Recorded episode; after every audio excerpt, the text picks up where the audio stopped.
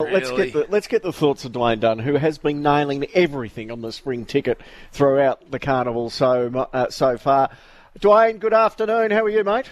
Yeah, very well, thanks, guys. Great to be a part. I didn't mean. I didn't mean to bring up the Pinker Pinker Cox plate with rekindled interest. I promise I won't bring it up again.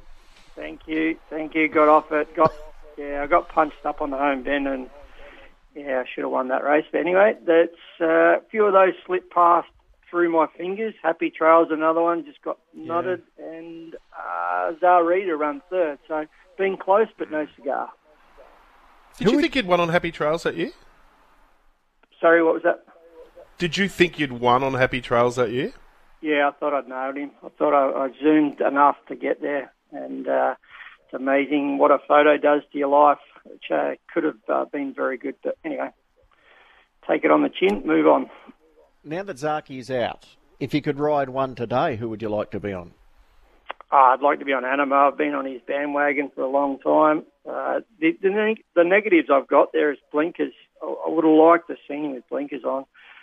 And this is a tricky race now. I, I think Craig would love to go forward, but I'm not sure whether they will allow him to. I'd be interested to see what these instructions are.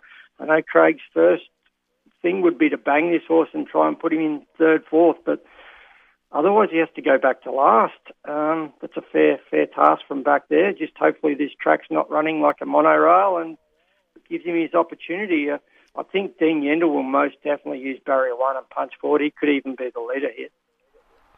If if Craig Williams is stuck between two potential options, A and B, if he sort of half got both of them in mind, could it completely backfire whether he's neither back nor forward, he's half forward, you know, like half optimistic coming out of the gates just in case he can get across? Can it actually leave him stranded now that he's got half an option to go forward and half an option to go back?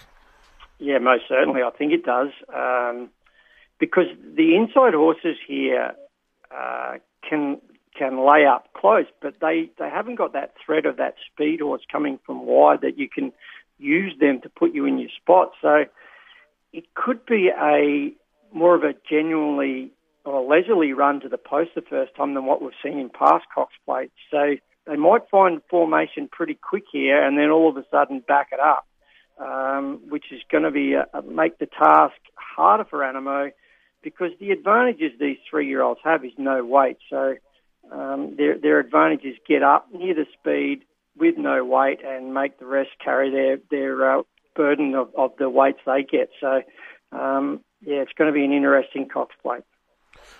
Dwayne, if this race becomes a sit sprint, in your eyes, who's got the best turn of foot in that situation? Uh, not Dalasan. Hey. oh, I'm going to love this now. Well, Well, you, I think you're going to have Calcine Mav blousing Dalasan on the line. Um, well, you, you go back to horses like Probabeel and Verry Elleegant. Verry Elleegant you know, was that nine-time Group One winner. You can't you'll probably forget her uh, uh, with the, with a turn of foot. Um, so, yeah, th- this race has just got so much intrigue. The uh, Joseph O'Brien is another string that we don't really know a lot about, and you know the, the New Zealand horse. Um, Stephen Baster couldn't ride a Cox Plate winner, but he might be able to own one. Um, you know, it's it's not royally bred, but it's it's winner and it, it runs well up on speed. So it's an intriguing race. this first race is an intriguing race. It always is too, Dwayne. We're five minutes away from the English banner. These babies, first time that they get to have a look at the track.